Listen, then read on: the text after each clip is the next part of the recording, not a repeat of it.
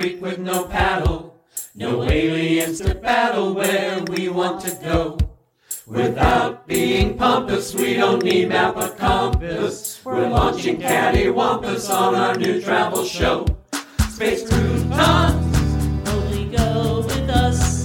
space croutons, on our podcast bus. space croutons. We see your retinas, and in space no one can hear you scream. From our earworm, space shanty theme. Hello, Space Croutonians, one and all.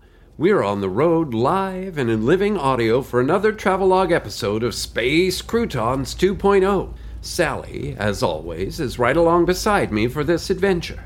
Today's trip is not through a portal, and yet it is a visit to our past. We're headed to the home of Susie Farnell, the reporter from Eagle Rock, Iowa, who, you may recall, sent us a story back in season one about a white elephant gift exchange that turned a bit dark and ominous. Cordy, explain to me exactly why we are making a trip to see Miss Farnell in Eagle Rock, Iowa. Last year she gave the elephant clock Kordak to the benefactor thinking she was giving it to you and we haven't heard from her since. After being tricked by him, I do not find that to be logical. Well, Sally, humans have emotions, and those emotions sometimes cause us to do things that are not based in logic. Are you now talking about love? Well, not romantic love, just basic care and concern for each other. How can I explain this to you so you can better understand what I'm saying? If you were connected to another AI and its programming was damaged, would you be willing to repair or patch the programming? That would be within my capabilities, so I would complete the task if you wished me to do so.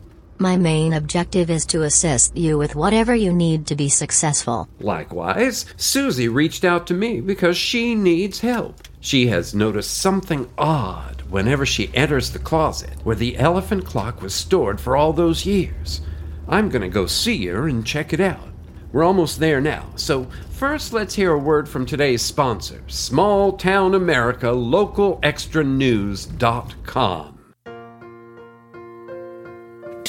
live in a quaint community that shares a weekly, bi weekly, or even monthly newspaper with your surrounding communities? Are you tired of waiting for your local snooze journal or gag gazette to publish yet another sparse report of the same old hometown happening days or even weeks later? Well, wait no more. Wake up tomorrow morning to the computer age by subscribing to get all your local news from Small Town America Local Extra. By simply applying a simple algorithm that is way beyond your understanding, we can predict what is happening in your one sad stoplight community. Then we access our library of generic Tinyberg event articles and publish new news daily for all you gossips and cornerstone philosophers who always need something to talk about. Don't worry, the news will still be the same, but now you won't have to wait so long to get it. So, log on to Small Town America Local Extra News.com today. That's S T A L E, stalenews.com. Putting small newspapers out of business for nearly two decades. Stalenews.com is a Bevsford Industries company. And we are back just in time. Your destination is 300 feet ahead on the right. Thank you. Nice looking place. I'll turn on the Sally phone app so you can listen in on our conversation. Let's go.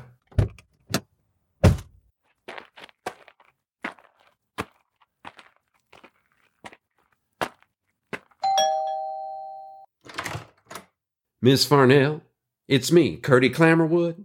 How can I be sure? You look like the other guy. Well, um, look, there's Van Helsing. See? The tooth is out there. Didn't the imposter have one of those too? Oh, well, yes, I guess that's true. But he doesn't have this. Greetings, Miss Susie Farnell. I am Sally, which stands for Synthetic Accumulated Learning Interface. I am programmed to always tell the truth and will vouch that he is indeed Curdy Clammerwood and not the impostor. Well, that makes sense, I guess. I'm so glad you've come, Mr. Clammerwood. Would you like something to drink or eat after your long drive? No thanks. I just finished up a soft drink in the van. Please call me Curdy. Mr. Clammerwood was my dad. In fact, he used to say to me, I hate it when you call me dad. I'm Mr. Clammerwood to you, too. anyway, I'm going to record our conversation to use in a future podcast, if you are okay with that. Yes, that is fine. What's happening is really throwing me for a loop. I am really hoping you'll have an explanation for me. I'm afraid to tell anyone else about it because they will think that I am losing my mind. Let's see the closet where you stored the elephant. It's right here. Let me open the door for you, but I recommend that you don't go inside yet. Hmm. It looks like a normal closet, no signs of anything strange from just a visual inspection. Here's the issue. I decided to clean out the closet one day last month and give those items to our local thrift store because I had not used any of the things in there for just years and years. I had good intentions about clearing it out one weekend, but I had removed one item from the closet when my doorbell rang. At the door was my son and his wife coming by for a surprise visit. I am not by nature someone prone to premonitions, but as soon as I looked at the both of them, I knew that they had an announcement to make. I knew that they were going to have a baby. Did they confirm your suspicion? Oh, yes, but not before I blurted out, You're having a baby boy. They were so shocked and amazed that I knew before they even said a word. They had planned out a cute way to tell me, and I just felt awful for spoiling their surprise. Well, that doesn't sound like a bad thing to me. What's bothering you about knowing you are going to have a grandbaby? That wasn't a bad thing. I enjoyed it, in fact.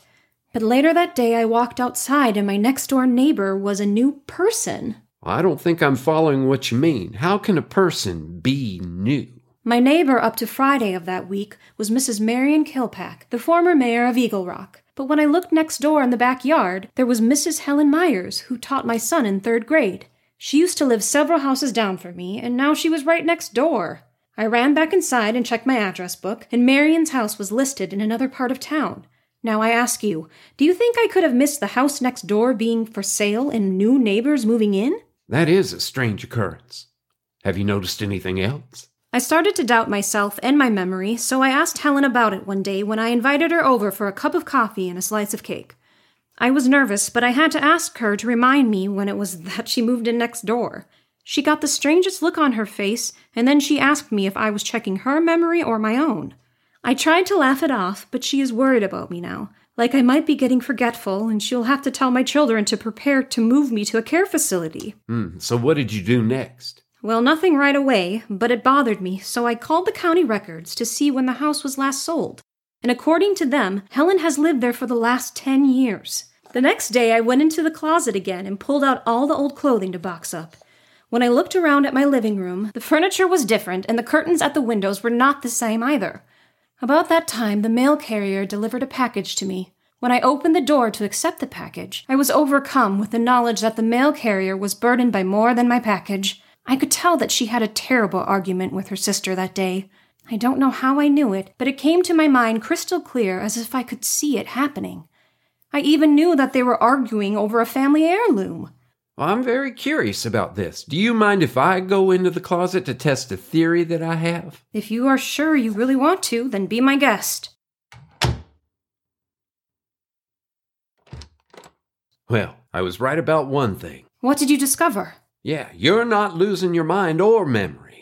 When I went into the closet, you were wearing a flowered dress, and now you have on a solid red dress. I thought about putting on the red dress this morning and decided on the flower dress instead. I think what's happening here is that your closet is a portal to alternate universes. Now you have lost me. Please mansplain that to me. I have no idea what you mean by alternate universes. Well, the theory is that there are multiple timelines coexisting together.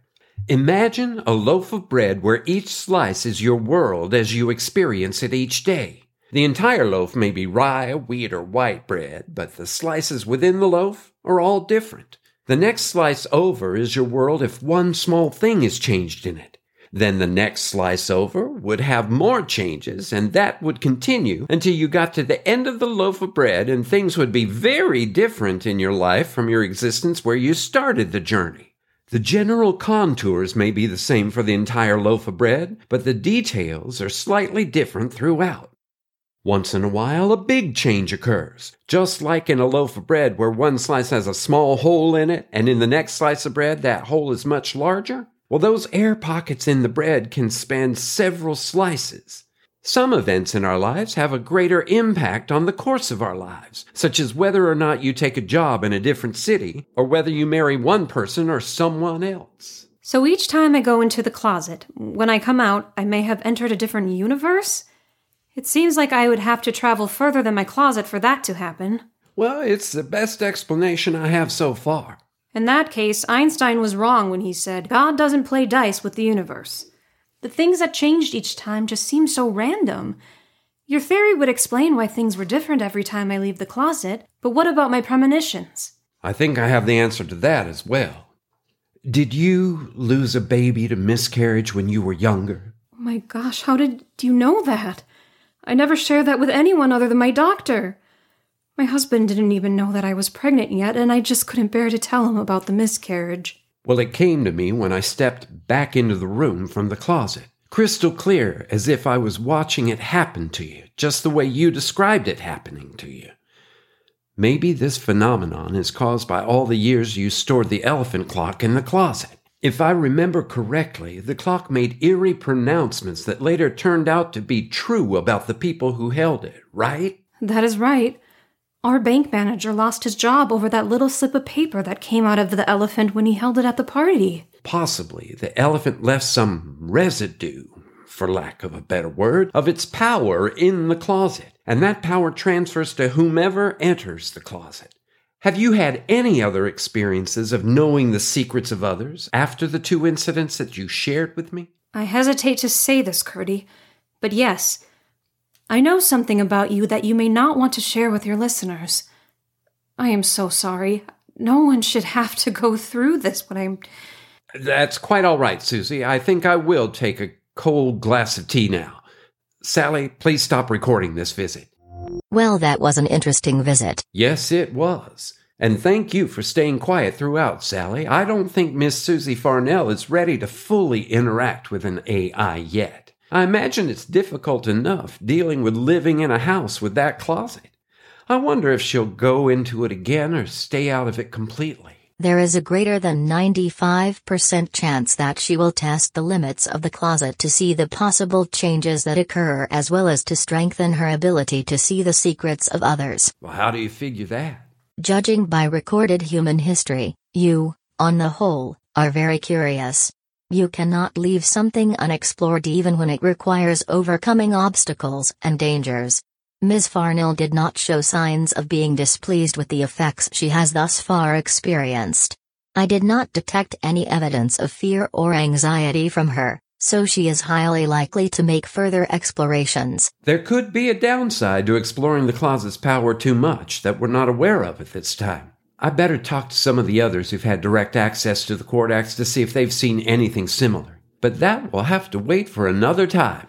Take care, everyone, and keep peace in your hearts and a stash of candy in your mask until our next story time. So when we leave the station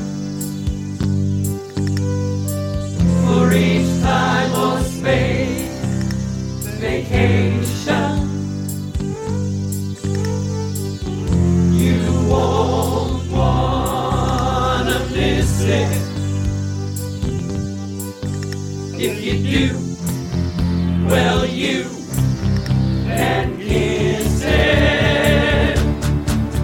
Space Crouton, Season 2.0. Space Crouton, strange new worlds to know. Space Crouton, Subatomic afterglow. as we cruise the Milky Way by Tractor B. And the Quartax are just a distant